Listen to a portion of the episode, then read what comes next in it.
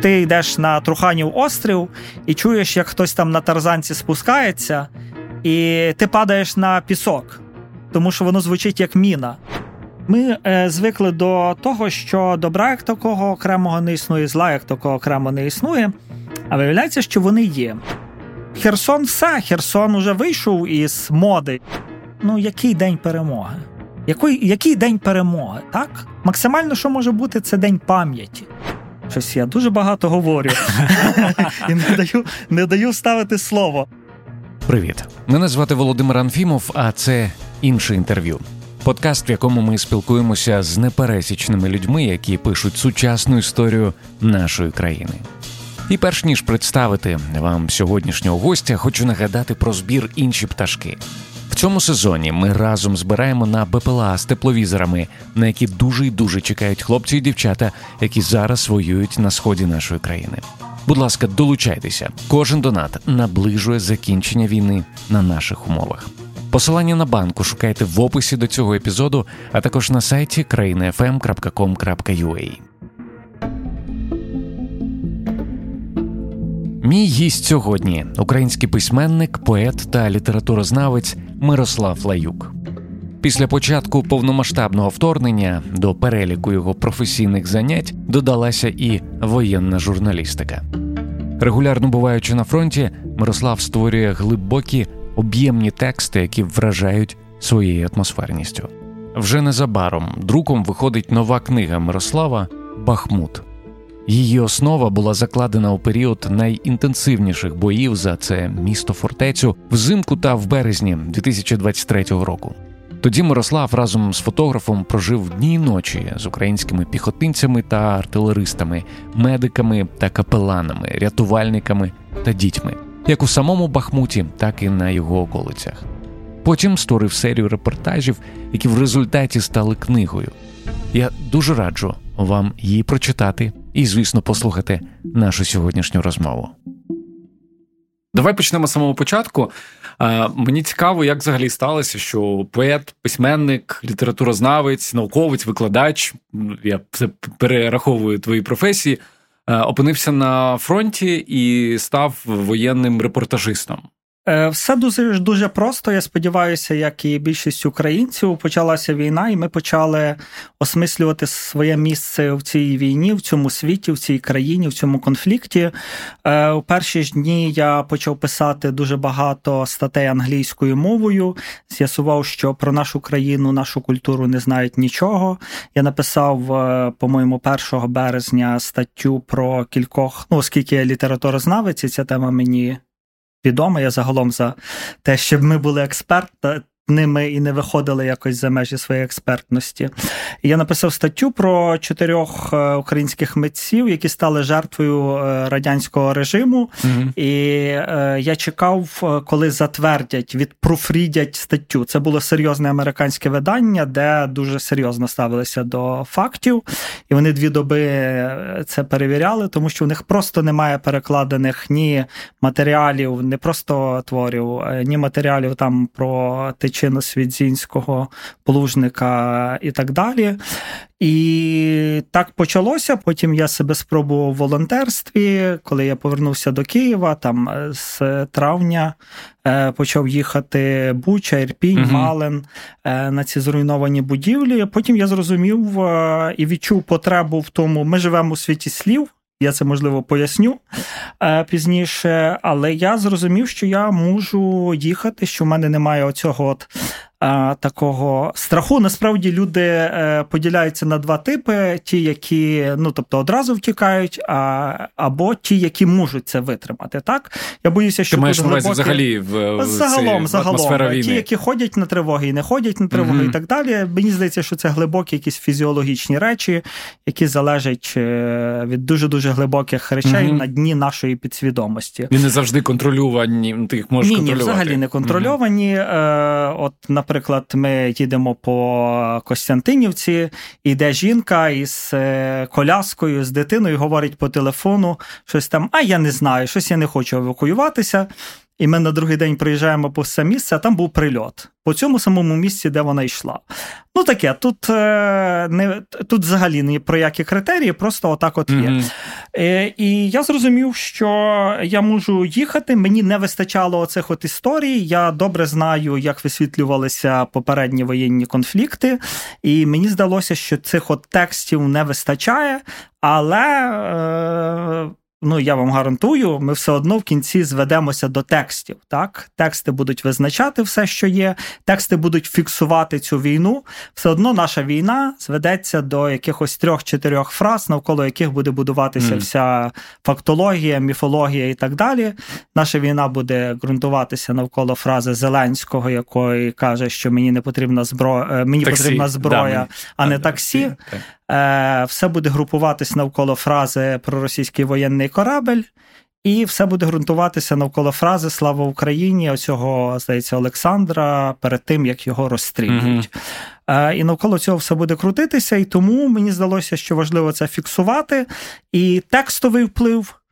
А у моєму випадку, тепер, коли вийшла книжка Бахмут, е, книжковий вплив це значно глибший вплив, і це вплив не той, який робить е, тепер е, ну тепер у нас кліпове мислення. uh Так, ми гортаємо інстаграм, ця картинка, ця картинка, ці лайк, ці не лайк, і все минуло. Так Е, майбутню картину світу, як і картину світу попередню, е, формуватимуть тексти, які працюють на значно глибші речі, які працюють з зовсім іншою аудиторією. Це аудиторія, яка книжка приймає е, читає книжки і приймає рішення. Угу. Мене часто питають про те, навіщо тепер читати книжки, навіщо взагалі ці всі речі цим всім займатися. Та ви можете цим не займатися.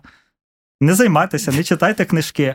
Але е, ну, тобто, головні люди цього світу, які приймають головні рішення, вони їх читають. Е, І це перше. А друге, е, книжка це головний інструмент розвитку емпатії. Mm. Сьогодні я говорив з одним британським журналістом. Ми говорили вкотре про хороших русських. Mm-hmm. Ну, Постійно доводиться це пояснювати, але я я прекрасно це розумію. Ну тобто е, я розумію, чому чому вони про це питають. Неможливо ненавидіти цілий народ, е, ну і так далі. Ну, Складно, так? їм це складно е, осягнути. Так, ну доводиться пояснювати, е, що таке ненависть, а що таке просто якась відтермінована дія, так коли ми не можемо виступати на одній платформі з хорошими росіянами.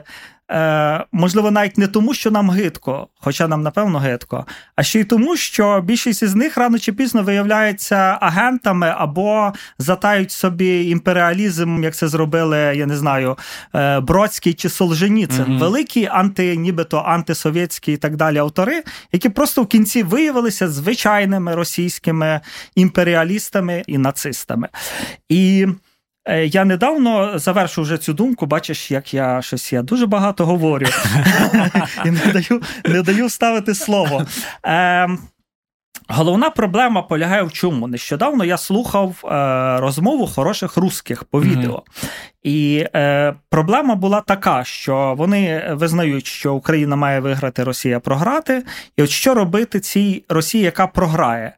Чи може вона побудувати нормальну державу? І аргумент, який прозвучав з уст цих хороших русських, які насправді виглядають досить великими там друзями України і так далі. Аргумент звучав так, що в Росії достатньо розумних людей, щоб побудувати нормальну країну.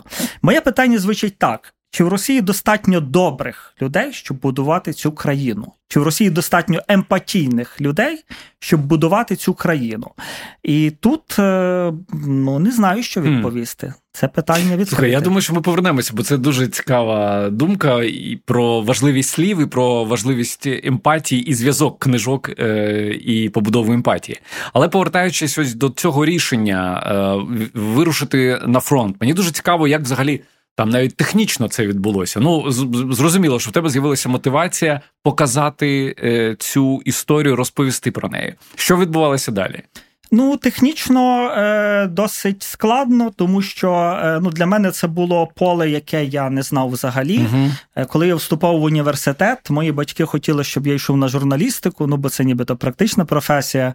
Я всіма способами намагався цього уникнути і вступити на філологію. І для мене завжди журналістика була чимось таким інструментальним і е, ремеслом. Uh-huh. І я, як автор там трьох романів, трьох поетичних книжок, вирішив зайнятися цим ремеслом, так тому що е, ну, ми розуміємо так, роль журналістики. Насправді е, мене дуже вразило на передовій на нулю, як е, військові ставляться до журналістів. Образило. Так? Ні, ні, навпаки. А, вразило. Вразило, не, не, не вразило. вразило. Е, дуже добре ставляться. Ага. Вони розуміють, що е, кожен матеріал є потенційною потенційним впливом на захід, який виділить нам угу. гроші. Кожен матеріал, де розповідається про те, як важко військовим, що вони теж люди, впливає на внутрішню аудиторію, яка донатить. Так і тому я завжди стараюся якісь е, свою виїздку на фронт е, співвіднести з якимось збором. Так, тобто ми їхали Е, ну, он ми їдемо по Костянтинівці. Я читаю новину про те, що е, хлопець е, збиває 93-я бригада, збиває російський винищувач. Угу. І ми, от через кілька годин з ним зустрічаємося. Ну, не через кілька годин, трошки пізніше, бо я подзвонив пресофіцерці, вона дала його контакт. Ми з ним зустрічаємося. Він дає нам цю іглу один так, і ми її веземо назад і розігруємо.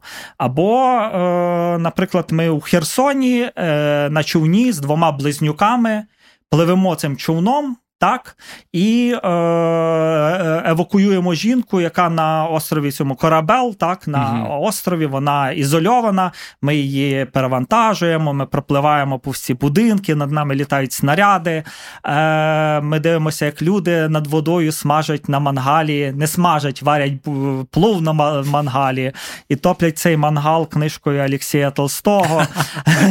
І Ну, які люди, які вони хороші, ці люди. І ну, тобто ми розповідаємо цю історію про цих хлопців, і у хлопців проблеми з човном. Е, вони постять е, цю статтю і дуже швидко збирають собі на човен і можуть продовжувати свою діяльність. Я недавно з ними говорив, і вони кажуть, що ну Херсон все, Херсон уже вийшов із моди, як вони кажуть. Mm-hmm. Так і кажуть, вийшов із моди. Е, Гуманітарки йде все менше і менше. І та гуманітарка, яка приходить, її дають тим, кого знають. так? І оскільки вони стали трошки відоміші, вони можуть отримувати цю від гуманітарку, бо можуть її відповідально розвозити. Ну і і інші mm-hmm. моменти. так? Е, така, Такий спосіб комунікації, створення текстів це пряма дія. так?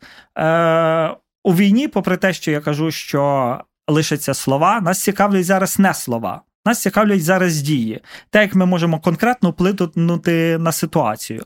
І я скажу про книжку так трошки угу. пізніше, так, бо мені здавалося, тобто, що книжка вийде восени. Так, про той Бахмут, який вже зруйнований, що що вона може вплинути. Але я думаю, що вона може вплинути. Так, вона багато про що нам нагадає. Зараз відбувається Авдіївка, а це той самий Бахмут, та сама схема, що був Бахмут. Ті самі люди там вмирають, ті самі люди стоять до кінця. А ми, як е, на тоталізаторі, ставимо ставки. так?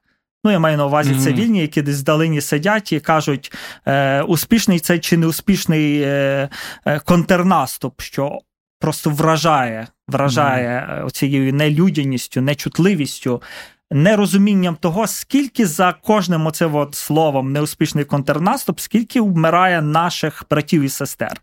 Е, Тож, як стати воєнним е, документалістом, по-перше, треба зробити акредитацію, що досить непросто.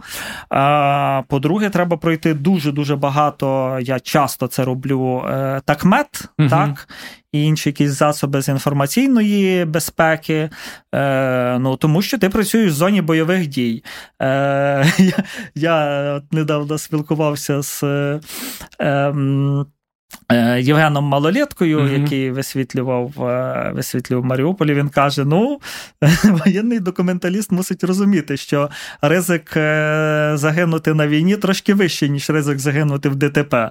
Так? А, Тому ну, постійно треба відпрацьовувати оцей от механізм швидкості накладання турнікета. Так? Ну і Плюс це дуже велика робота із. Е, нового фаху. uh Так? Це новий фах. Е, Ти мусиш навчитися брати інтерв'ю, ти мусиш бути стресостійким, хоча мені здається, що стресостійкість та річ, яка вже вже мус... є або нема. uh Так? Тобто тут не кожен може бути воєнним журналістом. Хоча з іншого боку, я почав досліджувати тепер е, тему дітей війни, сиріт. Я з'ясував, що дуже багато дитячих будинків повиїжджали на захід України, і я не розумію, чому я з Києва зараз маю пертися на захід України і досліджувати цю тему. І чому цією темою не займаються люди, які там є, які там зараз mm. сидять. Так вони теж можуть стати Абсолютно. воєнними журналістами, досліджувати теми, які ну, не є небезпечними, це дуже складні теми, але які не загрожують безпосередньо життю, як це загрожує ну, робота на лінії фронту.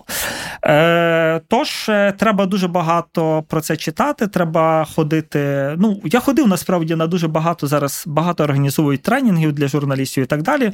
Але річ у тому, що насправді 90% того, що ти вчишся, ти вчишся безпосередньо там. Е, Ти не маєш е, часу на те, щоб поставити в відні питання військовому, а потім його заспокоїти угу. і так далі. Час, який ти маєш, це е, три хвилини між одним і другим бліндажем на інтерв'ю. Е, Також е, я вже. Казав десь е, цю фразу, е, ти просто мусиш бути нормальною людиною. mm так? Бо по-іншому е, військові тобі не відкриються. Це ну, в таких ситуаціях дуже-дуже видно цей фальш, і я дуже часто спостерігав, е, як це працює з. Ну, тобто, переважно ми їздимо. Е, ну, як виглядає журналістська група з боку українців? Це переважно ну там я й фотограф, uh-huh. так, з боку іноземців, це там ще security менеджери, продюсери і так далі.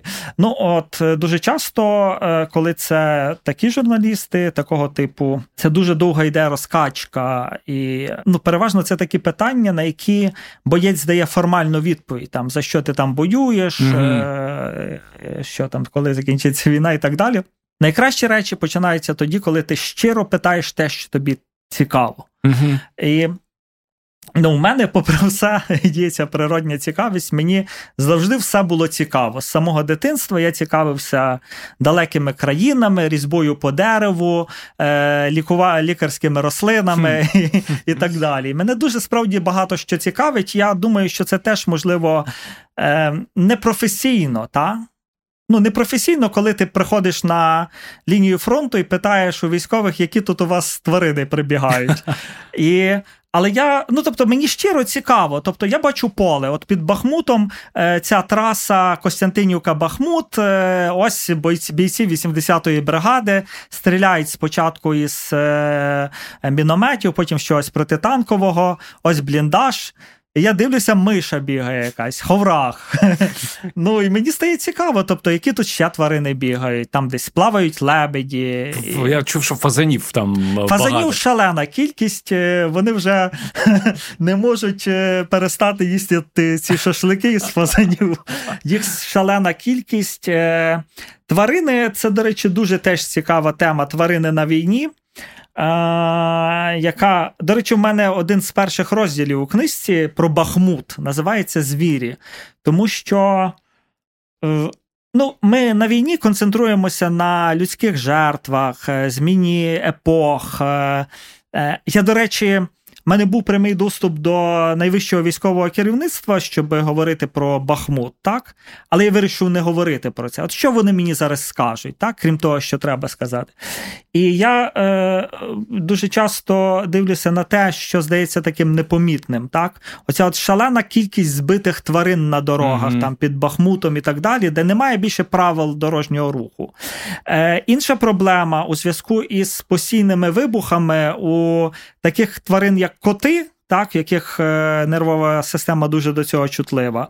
Все все перемішується, так, всі ці вусики, сенсори і так далі. Вони просто глухнуть, вони нічого не чують, вони контужені, це контужені коти. Е, ці фазани, ти просто їдеш по дорозі, він просто стоїть на узбіччі і не звертає на тебе увагу. Е, фазаниха з фазаненятами перебігають дорогу постійно, постійно, постійно. Раз ми ледь не потрапили у ДТП, ми потрапляли у ДТП, mm але один раз це не ледь не сталося через мене, бо ми їдемо. минаємо Запоріжжя, такий ранок, сірий, жахливий. І я кричу Фазан!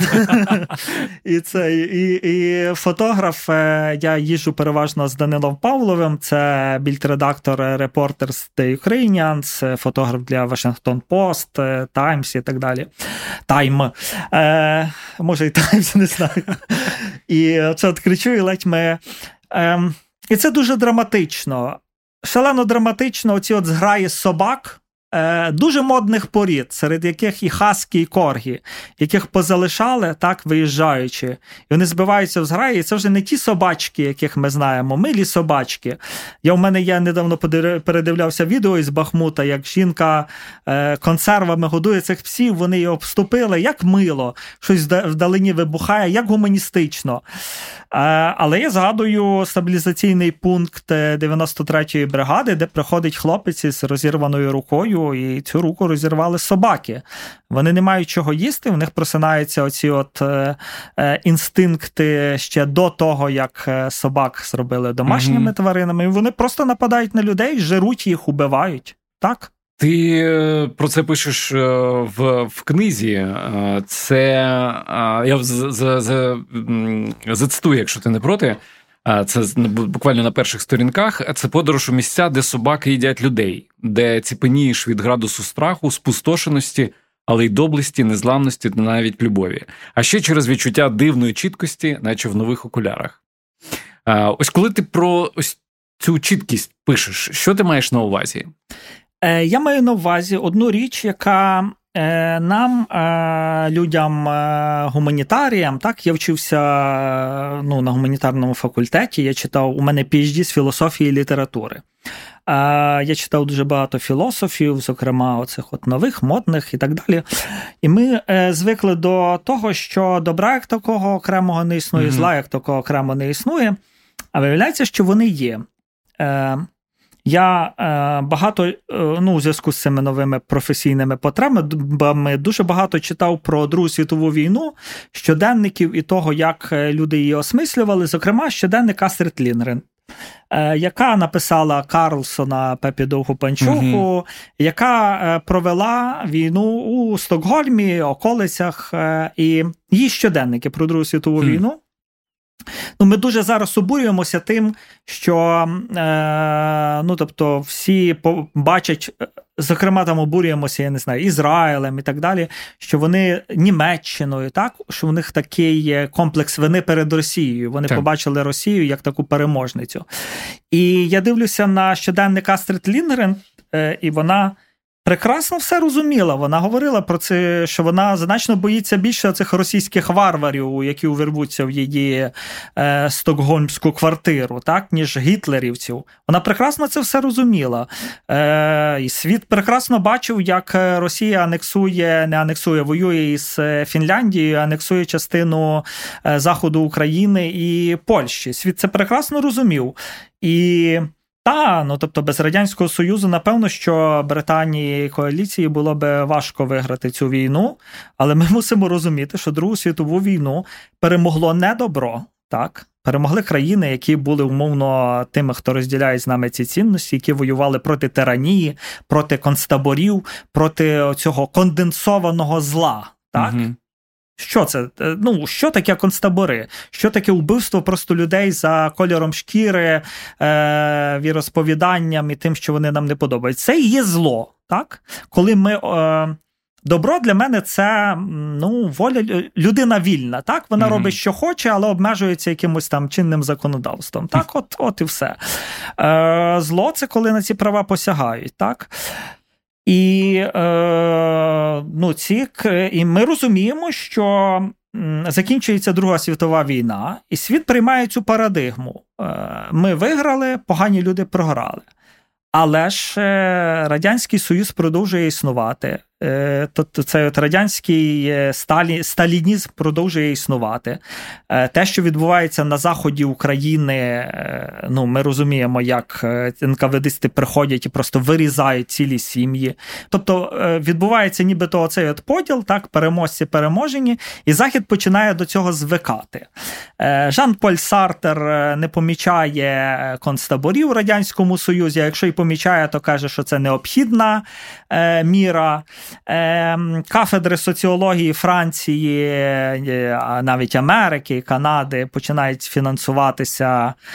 Ну, вони були ліві, так, uh і ми знаємо, як вони фінансувалися. Засновується дуже багато кафедр славістики, які стають кафедрами. Насправді, русистики, як такої. Росія, Радянський Союз починає всю цю е, цих цих інтелектуалів скуповувати. От е, уявімо собі, якийсь Нью-Йорк, е, і російський автор презентує книжку. І яка би ця книжка не була, але на яку ти підеш презентацію? То тебе питання. Е, Якогось автора із Зімбабве, дуже хорошого автора на краю Нью-Йорка, чи автора російського. Ну, ще до того, як ми дізналися, що вони ну, що mm-hmm. вони роблять, так? Е, десь там, умовно, на в кінці 80-х, на початку 90-х, який робить у якомусь відомому барі, ресторані свою презентацію. На цю презентацію тобі прийшло запрошення із якоюсь шоколадкою чи банкою ікри. Е, ти туди приходиш, там буде виступати відома співачка, будуть відомі люди, буде знову ж та ікра. Е, буде найдорожче французьке шампанське. Так? Самі французи не купують їхнє найдорожче шампанське. Це шампанське купують Сауд, Сауди і, і росіяни. росіяни. Так? І поступово це е, зміщується. так? І е, ми ну, і ми забуваємо, так, що в основі ну, ці переможці це і є зло. І тут ми розуміємо, наскільки ця війна чітка наскільки в цій війні все чисто у значенні, хто є добром, а хто є злом. Є українці, які ведуть уже 10 років цю війну, насправді там не 10, а там 300 чи 400, якщо брати е, до уваги рух цивілізації, так, умовний mm-hmm. деспотичний схід і демократичний захід. Так, ця війна дає значно більша, і українці на самій межі ведуть цю війну. Е, І ми чітко розуміємо, так, що звідти йде те, що буде загрожувати нашій свободі, е, що буде загрожувати свободі як цінності, е, що просто перетворить е, людство на те, що нам ну, виглядає зараз дуже несимпатичним, так? mm Із цензурою, із різними блокуваннями доступів до інформації, із знову ж пригніченням цілих народів, ну і так далі. Так? Тому е, ця чіткість наразі дуже проста: це добро і зло. Як би це е, по-дурному для багатьох не звучало. Ось вона ця чіткість. Ти сьогодні вже сказав, що ти багато м, читав про війну, читав щоденники. Я знаю, що ти щоденники Довженка читав, е, які теж були. Е, присвячені війні, ну словом, ти готувався до того, аби поїхати і подивитися на власні очі. От мені цікаво, знаєш, завжди є це очікування і реальність. Наскільки вони в твоєму випадку е, відрізнялися? Те, що ти побачив в результаті, від того, що ти сподівався чи готувався побачити? Ну, дивися, я науковець, так тобто я провчився 6 років, потім ще 4 роки в phd школі, е, мені відомі наукові методи і так далі. У мене досить структурне угу. мислення, і тому я до багатьох речей підходжу досить структурно. А, І тому мені напевно легше писати репортаж, бо я одразу розумію, яка буде в нього структура, як зробити так. Ну тобто, багато репортажів я пишу, от умовно, там дорога з Бахмута до Києва це 10 годин. Угу. І я протягом цих 10 годин е, прекрасно можу сидіти, рош... Е, ну тобто Данило собі їде, так? Угу. Я можу сидіти на задньому сидінні і розшифровувати і писати. так? Очікування і реальність. Е, я багато готуюся завжди. Ти дуже сильно готуєшся, але все одно більшість всього це дуже неочікувані речі. Так, те, чого ти не сподіваєшся. Зазвичай не сподіваюся я того, що ця історія, яка є журналістською, яка є правдою, так mm-hmm. на відміну від фікшена, художньої творчості, ти нічого не додумаєш, ти не маєш права цього робити. Це не етично у всіх значеннях цього слова, у всіх е, професіях, які можливі, так навколо цього. Е, але. Е, ти розумієш, що ця от глибина, ця можливість поговорити з багатьма людьми, дослідити і так далі, дозволяє тобі скласти цілісну історію. Mm-hmm. так? А, Б, В від А до Я за Аристотелем, початок, середина, кінець. Ти можеш сказати е, цілісне висловлювання. так? Цілісне висловлювання це сильне висловлювання, тому що наш мозок вимагає завершеної дії. Так? Ми хочемо цілісності. Мозок хоче на цілісності. Так?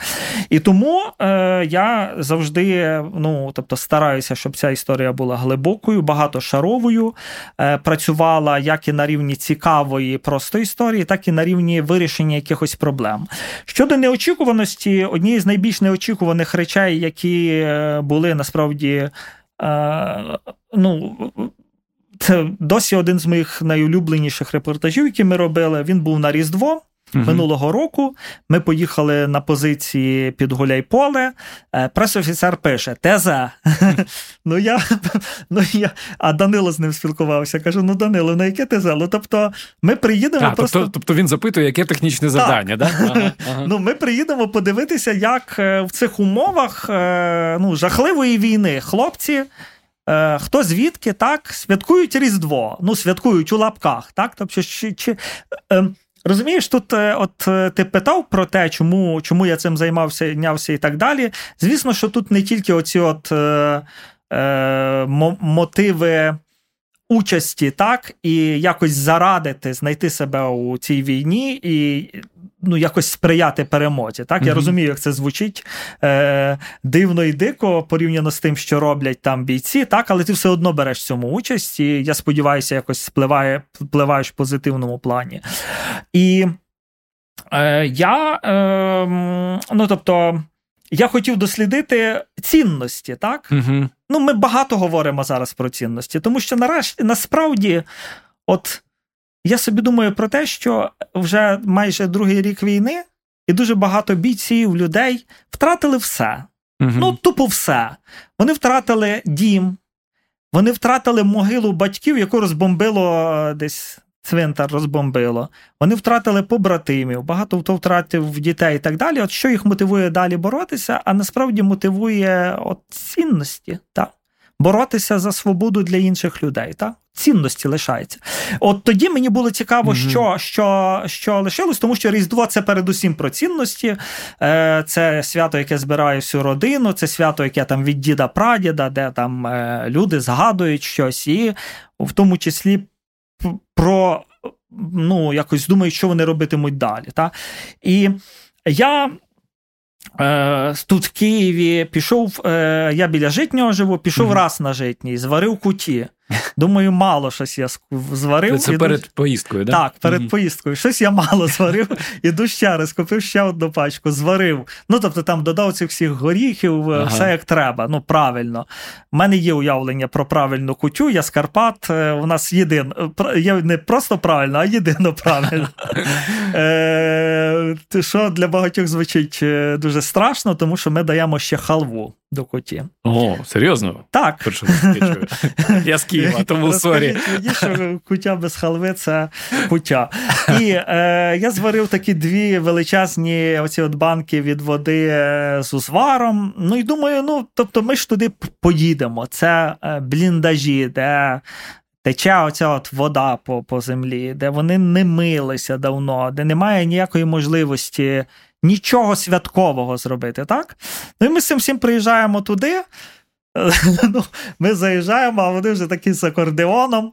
Е, Вони вже тренують, е, тренуються колядувати, щоб ходити від підрозділу до підрозділу. Це виявилися хлопці з Карпатської Січі, е, з сусіднього зі мною району Надвірнянського. Вони розучили оцю от колядку.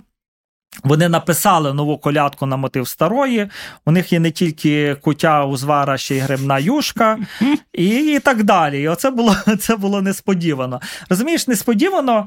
Е, ми просто від війни чекаємо жахливої дегуманізації, жахливої зневіри, жахливої, жахливих якихось умов, і найбільше зазвичай вражає оця от, не знаю, добро, людяність, порядність. Е, любов як така. От е, ми згадували книжку Бахмут, і я там пишу про після цього всього жахливого, так що ми там зустріли навіть любов. І це конкретна історія про. Ну, ми просто сидимо у підвалі. Я говорю з ротним, він мені всяке показує. Е, він мені, Я дивлюся на екран, а в нього весільна фотографія. Я дивлюся в глибині підвалу якась дівчина. Е, вона командирка взводу. І в якийсь момент я розумію, що це і є ця дівчина, mm. яка на екрані. Вони одружилися під час війни, вони познайомилися, одружилися, вони зараз воюють.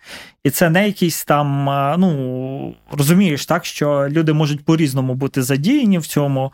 Вона командирка взводу, вона бере участь у бойових діях, вона врятувала дуже багатьох своїх підлеглих, вона дуже турботлива, вона дає по три турнікети е, всім зі свого взводу, її шалено поважають.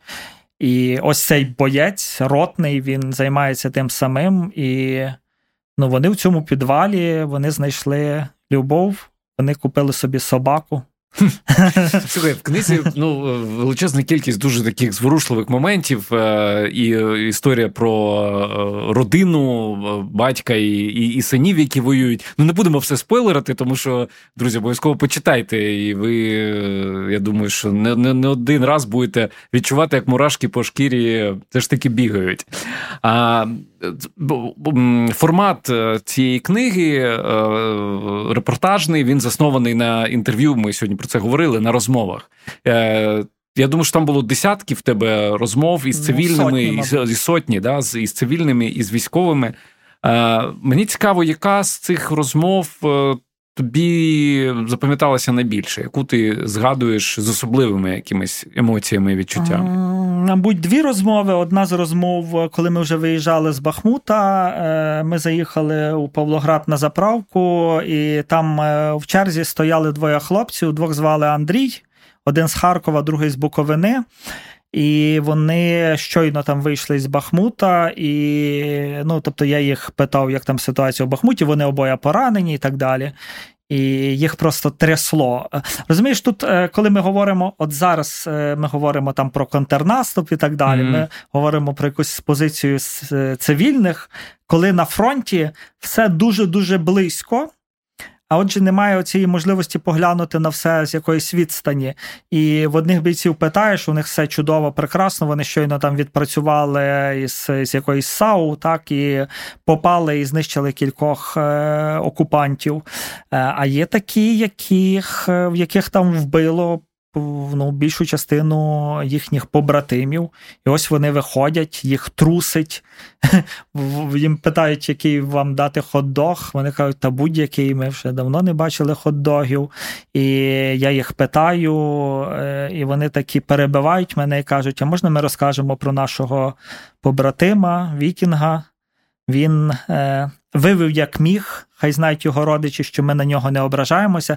Ну, я не уточнював, що це за історія, але очевидно, що якась історія, можливо, про якусь помилку командування mm. і так далі. Е, Розумієш, е, от такі от історії, де ми звикли про все говорити в категоріях перемога, поразка. Я може про це зараз трошки більше помислю про категорію поразку, бо я йшов сюди і дуже про це думав. І, ем, ну, Бо я кажу, я перед цим говорив з е, журналістом британським. Е, завершу mm-hmm. цю, цю історію про цю розмову, і мене ця історія дуже вразила з цими хлопцями, бо я відчув, розумієш, коли ми говоримо про такі книжки, так Мене питають, як ти складав цю книжку? Чому ти першу частину книжки зробив репортажною, другою есейною і так далі? Та ніяк я не складав. Я повернувся із Бахмута за 10 днів е, розшифрував всі ці е, історії. Вийшло не 10 сторінок, як я вирішив робити для журналу, а 150 сторінок. А потім я перечитував це все, і в мене з'явилося багато додаткових якихось історій, які я там забув. А ще у мене помер е, друг із під Бахмутом у той час, один, другий. І ну і отак от склалася книжка. Нічого я не думав, е, нічого. Е, коли ми працюємо з реальністю, ми працюємо фізіологічно, ми працюємо не головою і так далі. Ми працюємо своїм тілом, uh так, яке може бути пошкоджене в будь-який момент, яке реагує. Е, Розумієш, ти йдеш на Труханів острів і чуєш, як хтось там на тарзанці спускається, і ти падаєш на пісок, тому що воно звучить як міна а в тебе є 3-5 секунд, коли летить міна. так? Тобто, на відміну від якоїсь артилерії іншої там і так далі, в тебе є там е, якийсь довший mm-hmm. час. так? Коли міна, це 3-5 секунд.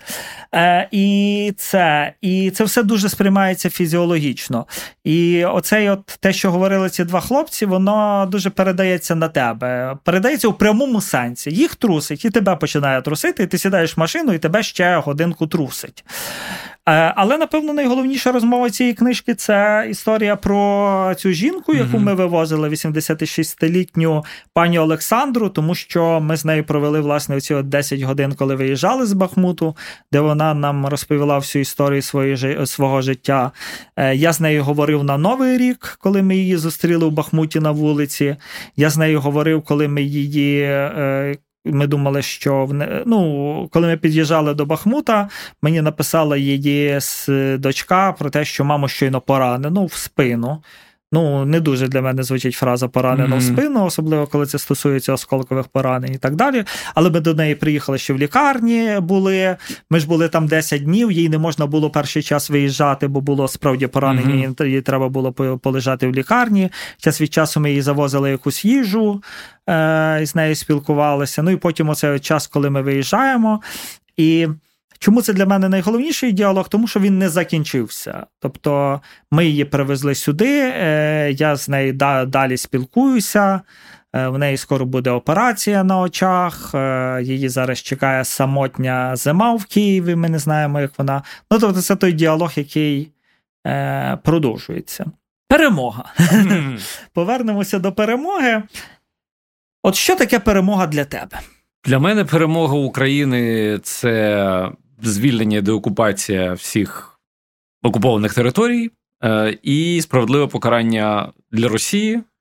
Е, і створення таких умов, аби цей конфлікт ніколи не відбувся знову. Ну чи принаймні максимум гарантій, що це відбудеться, наприклад, вступ України в НАТО. Це якщо коротко. Дивись, а якщо я тобі скажу, що дуже багато наших е, громадян вже відчувають перемогу. Вони чудово влаштувалися на заході, знайшли якусь роботу, хм. вони не втрачали близьких. Вони все далі віддаляються від цього простору. Ну, е, я не хочу нічого знецінювати. Я я зараз говорю не про не про багатьох наших е, співвітчизників, але про декого. Так? І вони чудово влаштувалися, так? Вони вже перемогли, вони побідітелі в цій житті. Так? Вони жили в Україні, де їм нічого не світило, де е, ну, ну, вони були ніким. Зараз вони влаштувалися, живуть десь, працюють десь в галереї у Парижі, так? або десь е, в Америці. Вони будуть завжди носити з собою цей бейджик е, From Ukraine і так далі. І багато хто вже переміг. Розумієш? А що таке перемога для бійця? Е, який втратив родину, який втратив дуже багатьох побратимів, який далі воює. От що для нього перемога? Чи коли оце все, що станеться, що ти називаєш перемога, е, е, деокупація, покарання, навіть коли буде покарання, е, навіть не так, як було на Нюрнберзькому трибуналі, коли всі будуть покарані, так? коли цього Путіна змусять сидіти в довічній тюрмі, дивитися відео із Бучі, і щодня йому влаштовуватимуть такі розмови із його жертвами, так? і так далі. Так? Коли це все станеться. Чи буде це перемога для цих людей, які втратили вже все? Я щось дуже сумніваюся. Одна з моїх е, героїнь, е, про яку ми говорили, Е, вона втратила кілька місяців до нашої розмови свого коханого, і вона говорить: ну, який день перемоги? Який який день перемоги? так? Максимально, що може бути, це день пам'яті. Так? І коли ми говоримо про Бахмут, що таке Бахмут? Це перемога чи поразка для України? Це ну, філос... поразка. Це Ми ж втратили питання. це місто. Це поразка. Росія каже, що вона перемогла. Е, зараз е, буде щось відбуватися страшне навколо Авдіївки. Ми розуміємо, що це щось таке, що готується до виборів, так, які будуть навесні, і так далі. Я е, зрозумів, що, от поспілкувавшись, наприклад, з дуже багатьма, хто брав участь у перемогах України. Е, на Херсонському напрямку, на Харківському напрямку. Це ж перемога України, так? Але якщо подумати, скільки людей там померло, скільки людей ніколи не дізнається про цю перемогу. Е, чим є операція на Харківщині і на Херсонщині для батьків цих е, людей? Ну, чим це є? Це є перемога. Я дуже сумніваюся, що вони скажуть, що це перемога. Я дуже сумніваюся, що вони скажуть, що це перемога України на на Харківщині. Таких категорій більше немає. Перемога і так далі може бути погано і ще гірше. Е, Тоді за що нам варто щоб воювати? не було ще гірше. Щоб не було ще гірше, якщо ми беремо Другу світову війну як зірець того, що відбувається зі світом, е, ми розуміємо, що кілька десятиліть, я не пам'ятаю скільки, може там до двох десятиліть, не було такого свята, як День перемоги. Влада угу. просто боялася це робити, так? Тому що, ну, тобто, ці люди, які втратили так багато, не будуть нічого святкувати. Ми, ну тобто, я це в книжці теж пишу. Е, дуже багато з тих, для яких неможлива вже ніяка перемога, бореться просто за те, щоб не було, щоб не перемогло зло. Так? Не може бути перемоги там е, суспільства, країни і так далі, але може бути перемога добра над злом, абстрактних категорій. Конкретно конкретно це не спрацює. Конкретно вже вже всі ми програли. Е, Я переконаний, що ну тобто, ну, ми ж розуміємо, наскільки Е, складними будуть ментальні проблеми нашого суспільства і так далі. Скільки ще буде всякого такого? Е, як багато людей з ампутованими кінцівками. Зараз я зайнявся е, ще складнішою темою незрячих. Так, Тому що ампутація, після слова ампутація одна з асоціацій протезування. Угу. Чи є ця асоціація, коли ми говоримо про незрячих? Це насправді дуже філософська проблема, тому що це про зміну картини світу. Я взагалі не уявляю. Так, У мене поганий зір, тому я відчуваю цю проблему так. Е, ну я розумію, про що говорю, коли я знімаю окуляри, що я бачу, і коли я в окулярах, так? Е, але я можу, принаймні, коли я їду на схід, я беру з собою там ще лінзи запасні mm і ще одні окуляри, тому що неодноразово в мене були з цим проблеми. Так?